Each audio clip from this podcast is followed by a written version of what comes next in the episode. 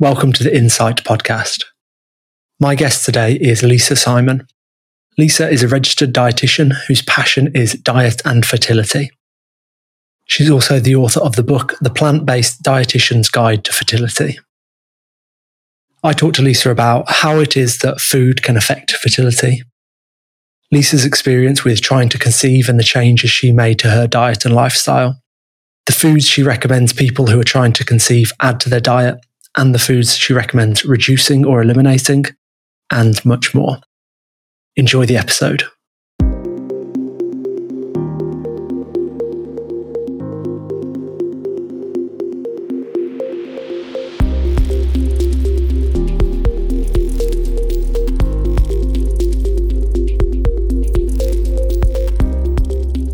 So, I'm always interested to hear about when people have changed their opinion on a topic. Is there anything that you've changed your opinion on in, say, the last year or so? Well, actually, this might be quite controversial, but since working in CAMHS, so that's child and adolescent mental health, I work in an inpatient unit for children with mainly eating disorders, or they're the ones that I see. So I've completely changed my mind on nutrition messages that I actually used to do myself. And specifically the Eat Well Guide. I used to think that the Eat Well Guide was a brilliant tool. I used to use it all the time in my educational sessions. But actually, now I think that it's quite a negative tool to be teaching to our children. And I know it's a bit, ooh, okay, dietitian saying that. Yeah, but, tell me more. yeah, but actually, I mean, there are some great things about the Eat Well Guide. There's, you know, a lot of focus on fruits and vegetables and starchy carbohydrates and the composition of the plate, which is which is brilliant. But there are lots of negative things about it that I didn't actually pick up on before. So, for example, teaching children that foods like chocolates and cakes and biscuits are outside the plate. So demonizing those foods straight away, teaching children they can't actually be part of a, a balanced diet, that they're they're things that we, you know, you should be afraid of or you should purposely cut out of your diet.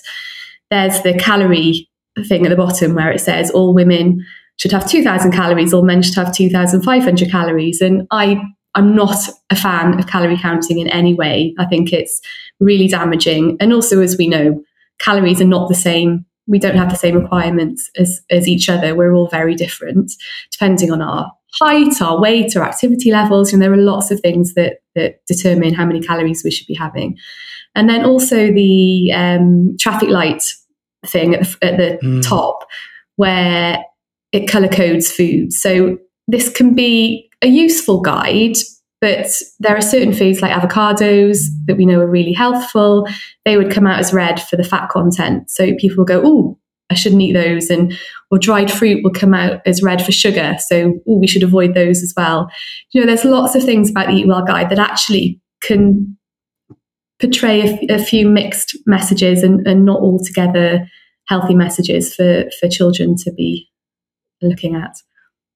Yeah, interesting. It's so tricky, isn't it? Because I suppose working with people, children with eating disorders are so much, so very sensitive to these messages, aren't they? Negative and positive. And oh, yeah, it's, uh, I don't know. What, what, what might be the alternative? Have you, have you thought about that? How you, how you might present it differently? Yeah, we do actually have an alternate tool called the uh, Real Food Pyramid.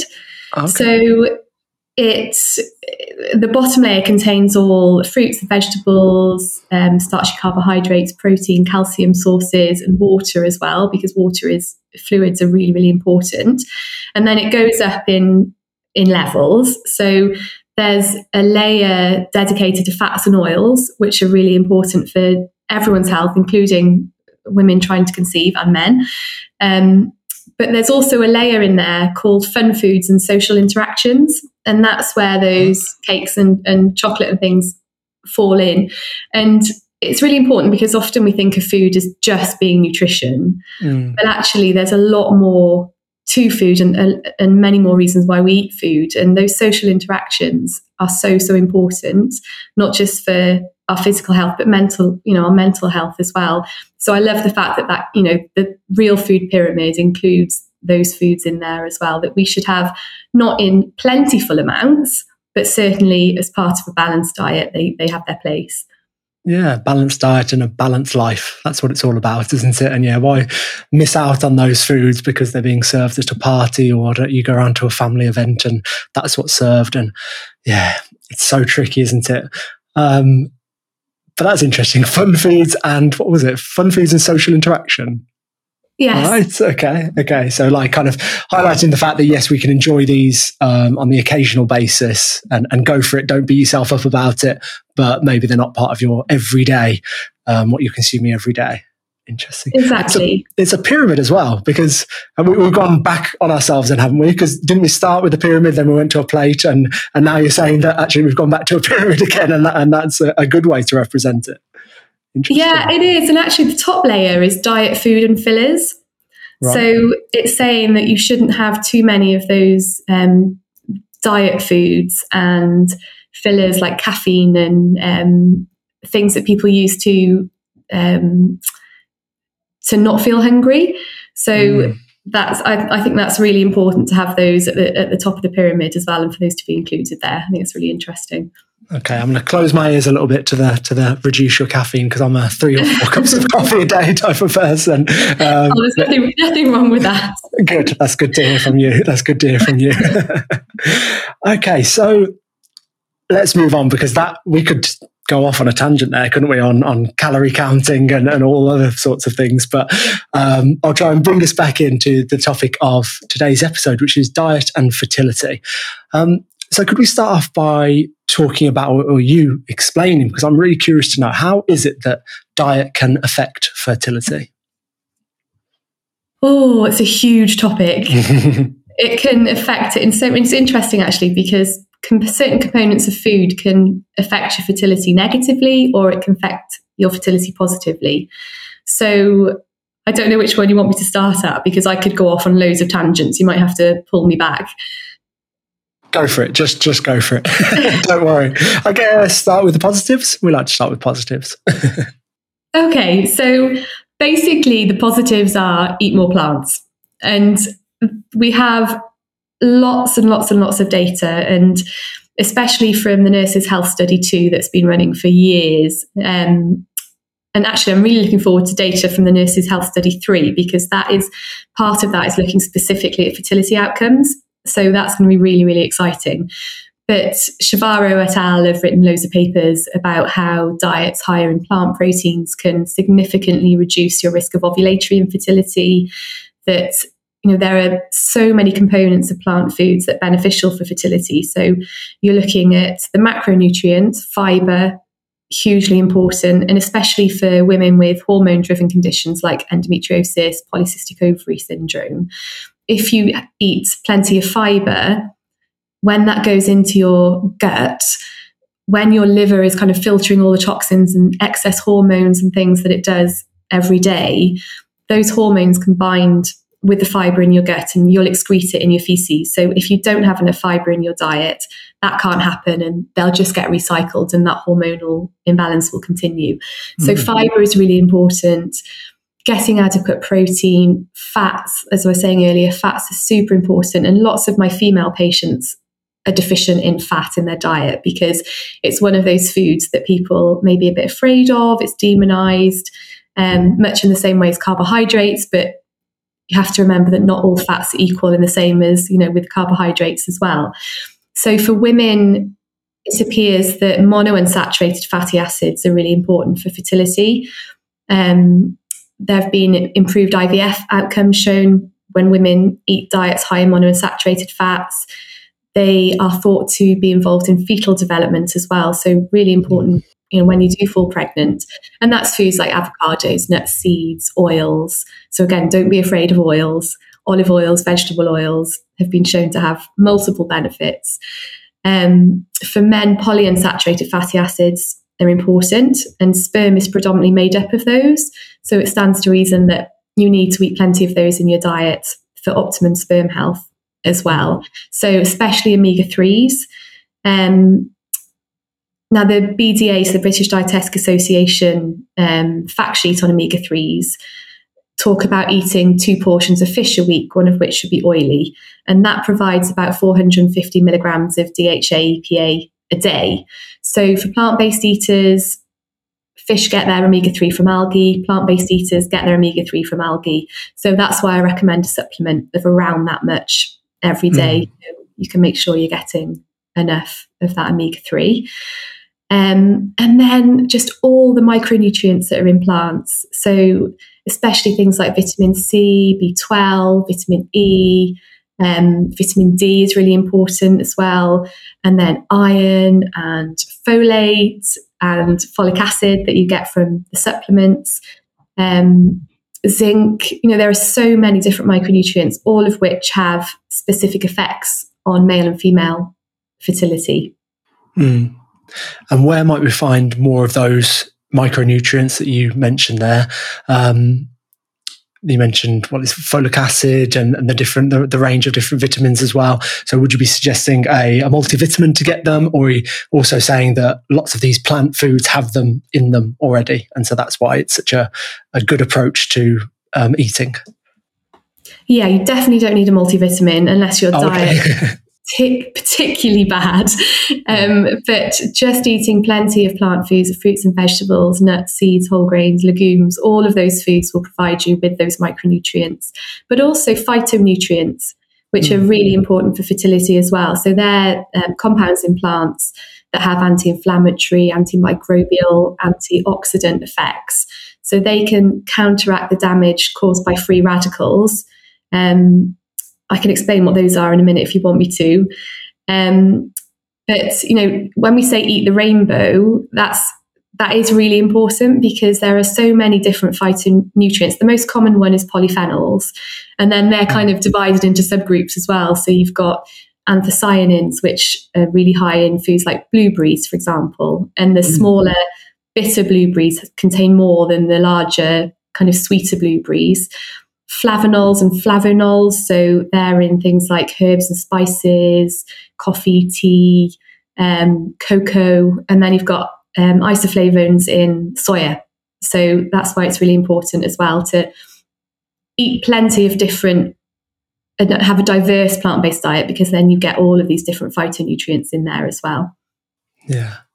So again, and this happens so many times when I speak to different people about what diet do you recommend for this? What do you recommend for this? What do you recommend for protecting the planet? And what do you recommend for this certain, um, if you want to promote your health in a certain way or mental health, it seems to just come back to the same picture over and over again a range of different, colorful, vibrant plant foods. And then you are just eating those foods that they're just little packages of everything that you want, aren't you? And then when you eat such a range, you're, you're getting um, everything. You're getting everything, all this this range of vitamins, and of course the fiber that you mentioned as well. So that's really really interesting. Um, going back to you mentioned about plant protein, and, and I know I throw out that um, term quite a bit as well. But some people, I guess, listening might not know what we mean by plant protein. I suppose plant protein as opposed to animal protein. But you, I think at the start mentioned that um, the the studies into this into diet and fertility talked about higher levels of plant protein. Is that right? And so, what what are we talking about there when we say plant protein? So, protein is everywhere in hmm. plants. Mm. Some of them contain higher amounts of protein than others, and there's a big myth um, that always goes around on social media that you can't get all the essential amino acids, which are the building blocks of protein, um, from plants. But that's a, that is a myth. All mm. plants contain all nine essential amino acids, but just in different amounts. So that's why it's important to eat lots of different sources of protein. The best sources that you can have with the highest quantity is soya. So things like um, tofu, tempeh, and seitan as well, um, which is a, a wheat based product, so not suitable for people with celiac disease, unfortunately. Um, but also, you know, edamame beans and then legumes, so chickpeas and lentils and beans and nuts and seeds and whole grains, you know, proteins everywhere. And you can easily meet even higher requirements. So, for example, if you're into um, strength training, you do a lot of strength training every week, and your protein needs could be as high as 1.6, 1.7 grams per kilo, you can still easily um, do that on a plant based diet. And you know, lots of people say, oh, if you're plant based, you'll be protein deficient. Where do you get your protein from? But it is literally everywhere. It is, yeah. And I'd like to think that I'm kind of a walking example of that, to be honest. You know, I've, I've only eaten plant protein for five years and I've had no issue whatsoever in terms of putting on muscle and maintaining a very active lifestyle. I've run marathons, I've done fitness competitions, all these different things. And I have not taken a protein shake once in those five years, or even before that, I wasn't taking them. Um, so I just feel like, yes, my diet that includes so many of these ingredients that you're mentioning. It's very um, whole food, plant based, and um, just getting eating so many different types of beans, whole grains, nuts, seeds, all these things, and it just seems to take care of itself. And I'm not worried. And that is, you know, I only know that, or only believe that I know that because of the work of people like you and others on social media that share this kind of information all the time and help bust those myths all the time. Um, like protein, like the amino acid content, that kind of different thing. So um, that's another good work that you're doing putting out there. so, and I mean, you can get protein content. You can get 25 grams of protein in your breakfast easily. Yeah. And that's what I do every morning with my porridge. So you have oats, and then you can add so many different things into it, like nut butters and mm. nuts and seeds, and use soya milk. And there's even a high protein soya milk, which has five grams per 100 mil. Right. Um, I think Alpro do that. Um, so there's yeah, there's there's so many ways to to get that protein in. Yeah, yeah, and so it seems another argument for I hear more and more from people is don't worry so much about protein, focus more on fiber. That seems to be a great message to put out there. Focus on the fiber um, for all yeah, those reasons that you've mentioned before. Yeah, yeah, great. And before we then move on to, because I want to ask about your story in terms of fertility and diet. Before then, the, the one other thing I was going to ask was around inflammation, because you meant, mentioned about um, gut health and that role in terms of fertility. Is inflammation also something that is influencing? Is it because these certain foods reduce inflammation and other foods increase? Is that a very simplistic way of looking at it, or is that kind of a way that we can think about it? Yeah, we can certainly think about it like that. And when you were saying earlier what foods are negative, you know, can cause have negative effects on fertility, inflammation is one of those those things. So for example, diets high in animal protein have been shown to really increase the risk of ovulatory infertility. And in women, um, and in men actually there is there are things in in animal protein called advanced glycation end products or AGEs and we have receptors for those throughout our bodies and throughout our reproductive system. And when the age is attached to those receptors, they cause this inflammatory reaction. And there are receptors in the uterus. And if the age is attached there, it can cause inflammation in the uterus and actually prevent the embryo from implanting. And it can attach around the ovarian um, follicles as well. It can they can attach in the male reproductive system and negatively affect sperm. So that's one of the reasons why we should be minimizing or avoiding animal products and meat especially. And the cooking method of meat increases those AGEs further. So if you dry cook them so if you grill or barbecue or fry meat the AGEs will increase significantly. Um, so i always I always tell my male patients because sometimes they don't want to give up meat straight away, or then, you know, they're mm-hmm. not that keen to do it and they worry about a lot of things. So in that transition process, I say, well, the one thing that you can do is change your cooking method, and that will reduce those AGEs quite significantly. So, adding water in. So, um, things like um, poaching or mm. casseroling or something like that is going to help, you know, while you're making those changes. Interesting. Interesting. Okay. So, maybe now we can move into your story, if you don't mind. Um, so, your own experience of trying to conceive, and then you then made some changes, didn't you, to your diet and I believe your your lifestyle in general as well.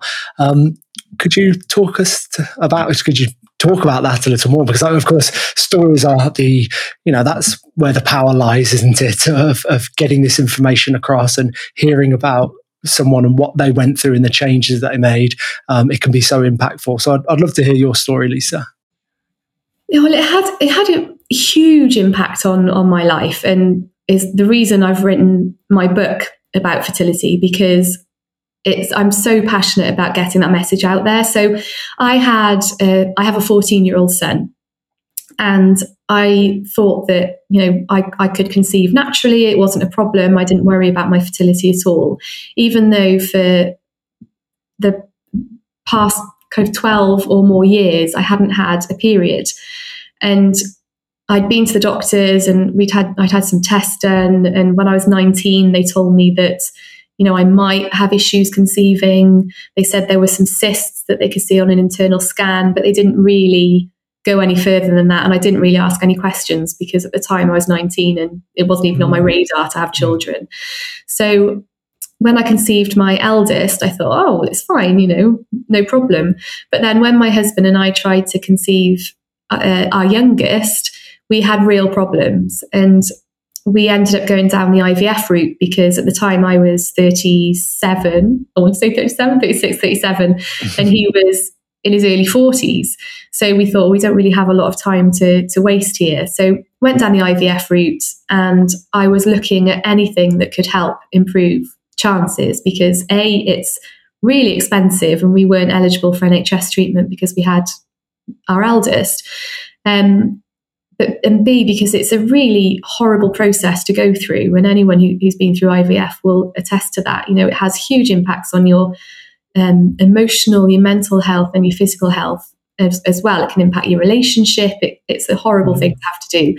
So I stumbled across plant based nutrition at that time, and initially just thought, I'm mm, not sure about this. You know, it's I've heard of vegans, and you know, I, I was because I'd I didn't know much about it at the time. I, I didn't think, you know, I thought it was a bit quackery. And but then I looked more into it and I thought, actually, there's a lot of science here.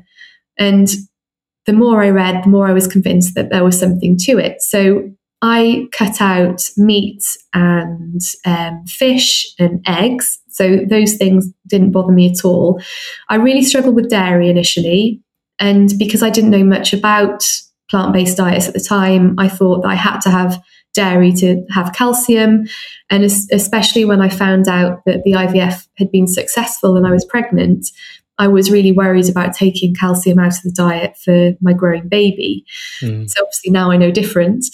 Um, but it wasn't until my son was diagnosed with cow's milk protein allergy when he was six weeks old that I stopped having dairy because I was feeding him.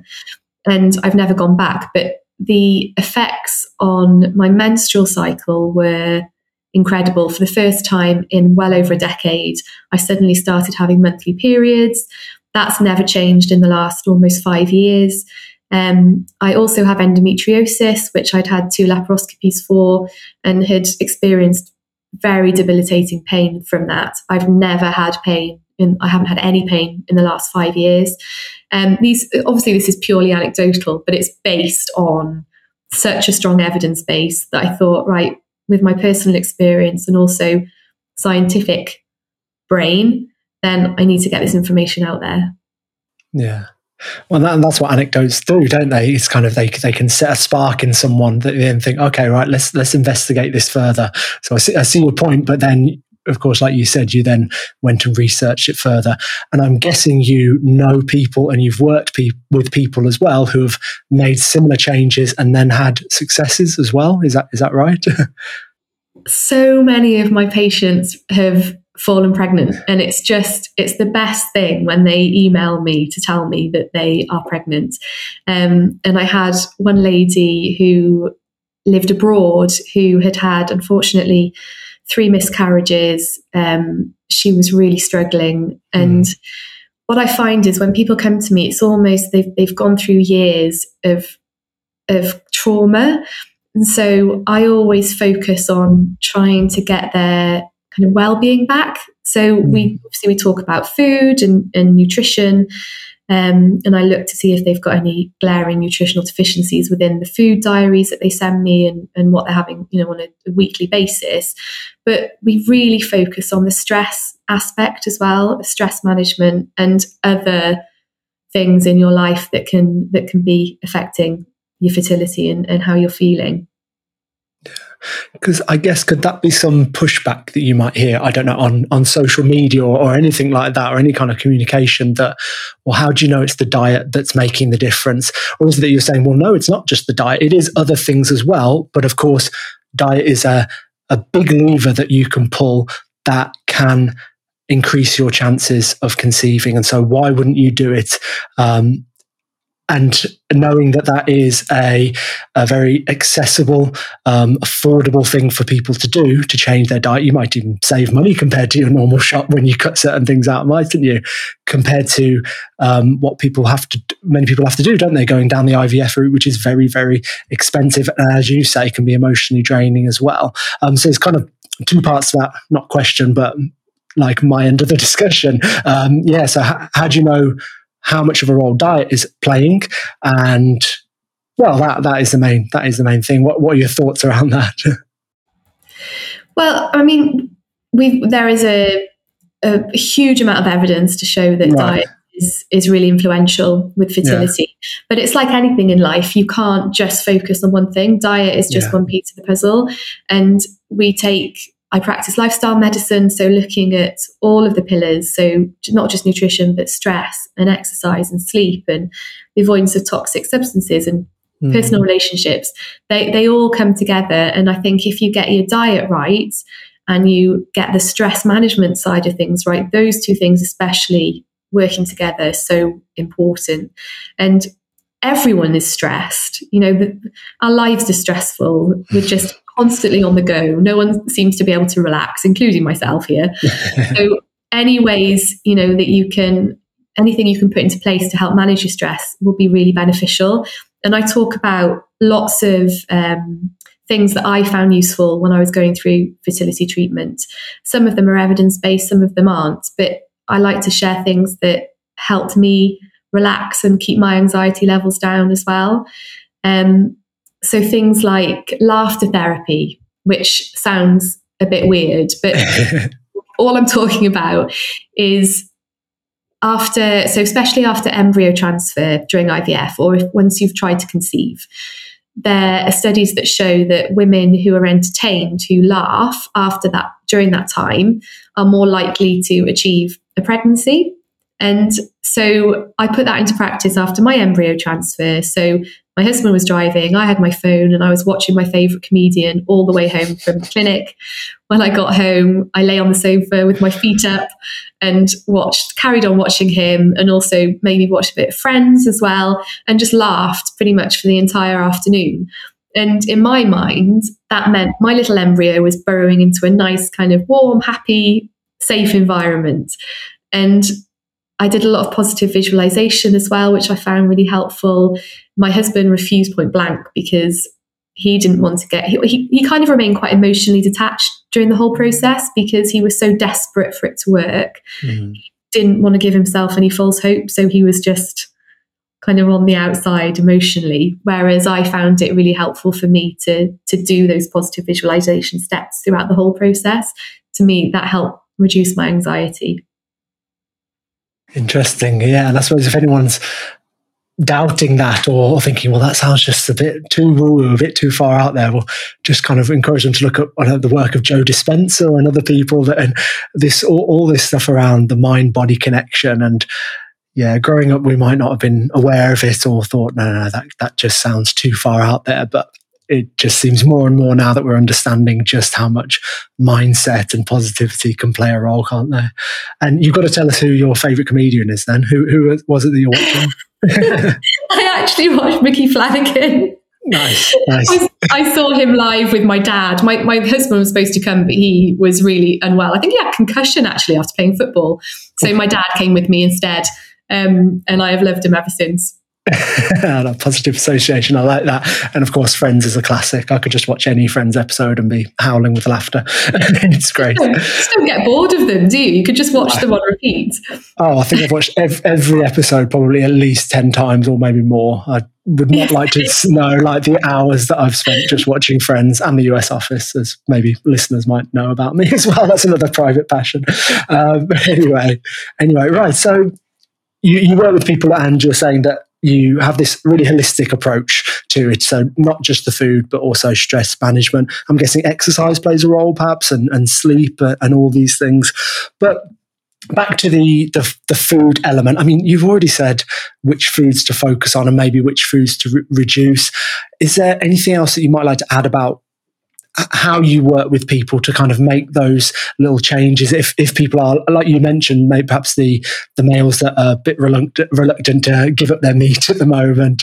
I don't know, just any other thoughts around that? How you can kind of nudge people in this direction, and then what they report after that. You know, do, do they often feel better, regardless of the um, the facility fertility side of things? Do they often just feel better anyway? Because I know that when I made changes to my diet, I felt lighter. I felt like I had a bit more clarity and just felt better generally and more energetic. Um, so, any thoughts around that would be great. Yeah, no, I felt the same when when I switched to plant based diet as well. And I think it is important to do it properly because mm. a lot of people will say they feel awful once they've gone on a plant based diet, but because there can be lots of different reasons for that. And the main one is that people aren't eating enough. So you really mm. need to eat a lot more food when you're when you're on a plant based diet because it's naturally less calorie dense, um, and because it's so high in fiber, you don't absorb all of the calories in the food as well. So eating plenty, supplementing correctly, not too many supplements because that's that's a lot of um, I discuss that a lot with my patients because they've they've um, often been to see other people before they come to see me and they've been put on these massive long list of, of supplements that are costing them an absolute fortune. Um, so it's really important to to supplement correctly. Like B12 should be mandatory, vitamin D during the winter, but that's for all people, no matter what their what their diet. And for women, especially, iodine is really important, and that is you know in, in terms of fertility and health of the baby, iodine is is is vital. It's as mm. important as folic acid in terms of of, of health. Um, so an iodine supplement is really important, not a kelp based or a seaweed based one, um, because they can contain too much iodine and that can throw your thyroid off off. Um, so it needs to be potassium iodate or iodide, and you'll find that in the ingredients in the ingredients list. But with my patients, I always say just take small steps. That's all that's needed initially, and that will lead to, to bigger ones and more sustainable changes. So, if I have um, a male who doesn't want to give up meat and but he could be quite open to reducing his red meat and his processed meat. And especially when I explain that with iron for men, if you have too much iron, it can negatively affect sperm quality. So, and it's really interesting actually because with heme iron, it is more readily absorbed. And, you know, everyone will say that and as a reason for eating heme iron. But actually, once we absorb it, our bodies aren't very good at getting rid of it. And too much heme iron is a source of oxidative stress and it can cause damage to our cells and DNA, including sperm. So, non heme iron in plants, our bodies are much better at regulating it. If our supplies are low, we, we absorb more. If our supplies are plentiful, we absorb less. So, mm. replacing, you know, processed meat and red meats with, with plant protein would be a great place to start. Oh, interesting. So, again, just really highlighting those foods to add in and perhaps the, the ones to reduce because of all the reasons that you've mentioned before. And then it just must be so rewarding when you get that email from from patients saying that they've been perhaps I don't know trying for years, have they? And then after making some of these changes, they've then been kind of successful, and they're either pregnant or letting you know that they've given birth to a healthy baby. That must just be the best feeling in the world. it really is. It really is. Makes it all worthwhile. It just makes my day when I get those emails. I can imagine. I can imagine. Um, and so I suppose all of that work and experience and research has come together for um, to you writing this book. Um, could you tell us a little bit about the the book that you've written and when it's out, the title, and where people will be able to get their hands on it as well? I can show you it. it's called Plant Based Dietitian's Guide to Fertility. And then from preconception to healthy birth. Um, and you, it's available now for pre order on Amazon and um, Hammersmith Books as well. And it's out for publication on the 27th of April. So it's very exciting. Yeah. Um, and I'm having a launch party as well. So tickets are on sale now. The link is in my bio on Instagram. So all are welcome. So if you know someone who's struggling with fertility or if you're just thinking about trying to conceive, then do pop along. There's amazing food, some amazing plant based food. Um, and I'll be signing copies of the book at a reduced price as well and doing a bit of a Q&A session there as well. Fantastic. And that's in Cardiff, isn't it? Is that right? That's in Cardiff. Yes. Not too far from Birmingham. Maybe I should head along. and it'll be released, and released during National Fertility Awareness oh, Month. Is that the name of the month? Is that correct? Yeah, it is. And that was always my intention when I wrote when I started writing the book 18 months ago that I wanted it released during that week. Um, so yeah, it's amazing. It all went on track and it's that's what's happening. Great. And the, the content of the book, just to give people a little um, bit of a taste, is it kind of a a how to? Is it um, suggestions for, for things to for, for what to cook, or is it kind of more research based? Like, look, this is what um, this is what the research tells us. Do you, do you, see what I mean? Like, what kind of form does the book take? That might be interesting for people to hear about. Do you know what? There's so much information in this book. so it's it's for men and women, um, right. because the the the focus tends often to be on women for fertility, but actually, when you think about it, it's 50 50, isn't it? So, and there's so much evidence for men as well. And I'm really passionate about getting that conversation started with men and making it, you know, okay to talk about male infertility. Um, and and actually, there was a, the HFEA, which is the UK's kind of governing body for fertility treatment and embryo research they in, in a report that they did um, fairly recently 37% of people accessing fertility treatment it was because of male infertility. So it's you know there are, it's huge numbers. Um, so i talk about um, endometriosis polycystic ovaries um, inequalities or ethnic inequalities in um, healthcare um, in accessing fertility treatment, which is a really important topic. Mm-hmm. Um, I talk about uh, there, it's all kind of divided into the six pillars. So there's a, a, big section on nutrition. There are lots of my recipes in there as well, fertility friendly recipes, um, and myths about fertility that are often widespread, including the fact you can't eat soya, which is a huge myth. Um, yeah, there's just there's there's loads of yeah. information there, and I just hope that anyone who's trying to conceive will find it helpful. Yeah, I almost brought that up when you when you mentioned soya, um, you know, soya milk and, and, other products because there is this association, isn't there, with I think males in particular, isn't it? How that can be disrupting your hormones and can lead to what growing man boobs and reducing your test size of your testicles and things like this. And it's just uh, you know I've seen so many uh, rebuttals to that and just saying no, no, no, that that's not the case. Um, so uh, yeah, I almost picked up on that, but uh, I don't know. Is there anything you want to add about that? That just that's a myth and it's nonsense. Is that right? Yeah, it's, it's absolutely not the case. But also a, myth that women going through fertility treatment shouldn't have soya as well because it can negatively affect the outcomes, where actually the evidence says the opposite. So um, it's been shown that that women who include soya in their diet have um, improved fertility outcomes. Right. And also, there's another myth that soya can cause early ovarian aging and induce menopause. Um, but when we look at the countries where soya intakes are far higher than ours, there's no evidence of that happening at all, or on you know the, the male testosterone. So I always recommend two to three servings of soya a day. So 80 to 100 grams of tofu tempeh. Um, and 80 to 100 grams of edamame beans, 200 mils of milk, 125 grams of soy yogurt. They're all one portion. So aiming for two to three a day. Yeah, where do these myths come from? I just don't get it. I, don't, don't know. They're everywhere. They're absolutely everywhere. It seems to be no matter how how often we try and put them right, they they just keep springing up. But yeah. we can keep going.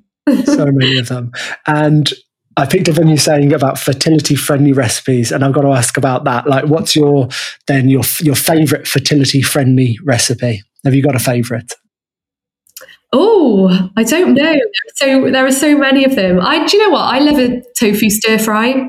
That's one nice, of my favorite yeah. things to do, and we tend to have that on a Monday because I have an all day meeting at work on a Monday, and I come home absolutely drained. So I find uh, I find a stir fry a really quick and easy meal to prepare, and it's just yeah. delicious. And my favorite sauce is peanut butter based.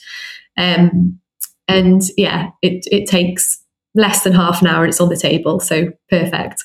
Oh, like, literally, it can take 15 minutes, can't it? If you've got the kind of prepared stir fry veg, do the tofu, make a little sauce, and like, yeah, peanut butter sauce is just incredible. Like, would you do like soy sauce, peanut butter, maybe lime, maybe a bit of, oh, what's it, sriracha, something like that, maple syrup, yeah, something like that to sweeten.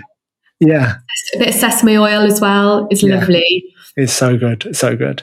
Um, oh, great. And I added tofu to a curry the other day, which I'd never done before, but I just thought I'm going to try it. So I roasted a bit of veg and I think I'd already cooked my tofu as well. I don't know if I'd roasted it. I can't remember, but I added that in, and it was it was so tasty. And just another way because I'm I'm looking for ways to eat more tofu and seitan and tempeh and things, and it just seemed to be a very convenient, quick, and I'd made just a, a, huge curry, and it was had plenty like two packets of tofu in there as well, so it was brilliant. oh, it's delicious! I love a tofu curry. I think that's in my book as well, if I remember.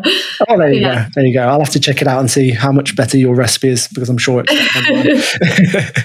right, Lisa, it's been a it's been a real pleasure. Thank you for coming on the podcast and talking about a I guess quite, quite a difficult topic, can't it be? Um, an, an emotional topic, but the fact that you are doing such amazing work helping couples to to conceive and have babies is just is it's, it's incredible. And um, yeah just to get that information out there that you've got that we've got these these tools in front of us and it just can be some slight changes to our diet and lifestyle and we could be really helping ourselves to to conceive. So it's really really great to hear from you.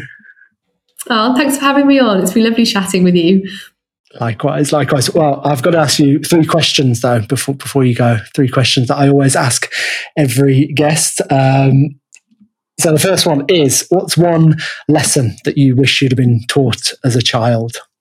Do you know what? I wish that I could go back now and actually say to my younger self, "Just be yourself," because I think I was really, really shy and quiet and unconfident when I was younger. And I went to an all girls school until I was 10. And I remember it being super competitive. And I always felt a bit kind of on the outside. And that was a theme then throughout my school life, I think. And I always used to compare myself to other people and I'd want to be more popular or, you know, have nicer clothes or just, I'd always want to be like someone else rather than just be myself, which is actually okay. Mm-hmm. And if I could add one habit to my life to help me feel better or just great generally, what habit should I add to my life? Do you know what? I'd actually say, what can you remove? And that, and that would be your phone. Do you know what? I found recently that it's just, I don't know, I've got a kind of a love hate relationship with my phone. And I've noticed with my eldest as well, it's almost impossible to get it off him. And I just think if we spent less time on our phones, we would have such a better quality of life. We'd have a better sleep because the, all the blue light wouldn't be disturbing us. We'd actually mm-hmm. spend more quality time with our friends and our family. Um, our mental health would be improved because you're not aimlessly scrolling. And I think you absorb a lot of information without actually knowing you've absorbed the information as well. And you can be bombarded with so much negativity, can't you, online as well? So I think really reducing phone time would improve our general health hugely. And if you could give everyone in the world just one book, which book would it be? And feel free to say your own book. Yeah. well, obviously my own book. Do you know what? That's such a hard question because I literally devour books. But one one comes to mind. So have you ever read Shantaram? No. So I came across this book. I lived in Africa for a year and I came across it accidentally because in Africa or where I was in Tanzania, the electricity goes off every single night. I think it was around seven o'clock. So there was nothing to do apart from put my head torch on and read a book. So I was looking for one that was as big as possible so it would last me as long as possible. And I came across this book. That's the only thing I was looking for, just a massive book. And I came across this Shantaram, and it's almost a thousand pages long. And the author wrote it when he was in prison. So it's I, there's kind of a lot of talk about whether it's based on a true story or whether it's complete fiction, but I want to I want to think that it's based on a true story because it's an incredible book and he wrote it in prison and it was twice destroyed by the prison guards. So to me, I mean that is immense determination to rewrite a book three times of that size. And it's just beautiful. It, it there's everything in there. It's crime, there's love, friendships, humanity. It's it's just a, a really beautiful read, and I would recommend it to everyone. Oh, brilliant! I, I have not heard of it at all. So I, I, love hearing a book recommendation that it was not even on my radar whatsoever. How do you spell it then? The title Shantaram? Did you say? Shant Shantaram. So S H A N T Shantaram. Yeah. Shant- okay, interesting. Right, added to the list. Greg- Gregory David Roberts. That's the author. Perfect. Thank you for that. Okay.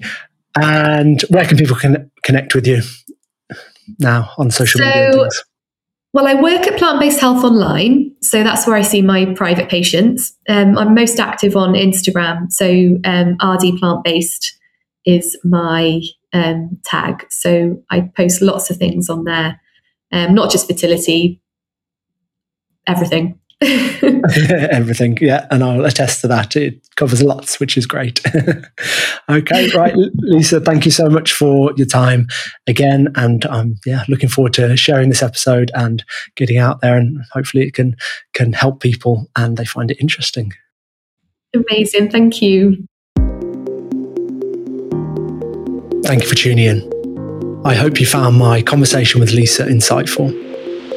If you did enjoy the episode, please share it with friends, family, and colleagues who you think would find it helpful. You can also support the podcast by following and rating the show on whichever app you're listening on. Thank you again, and I look forward to bringing you another episode soon.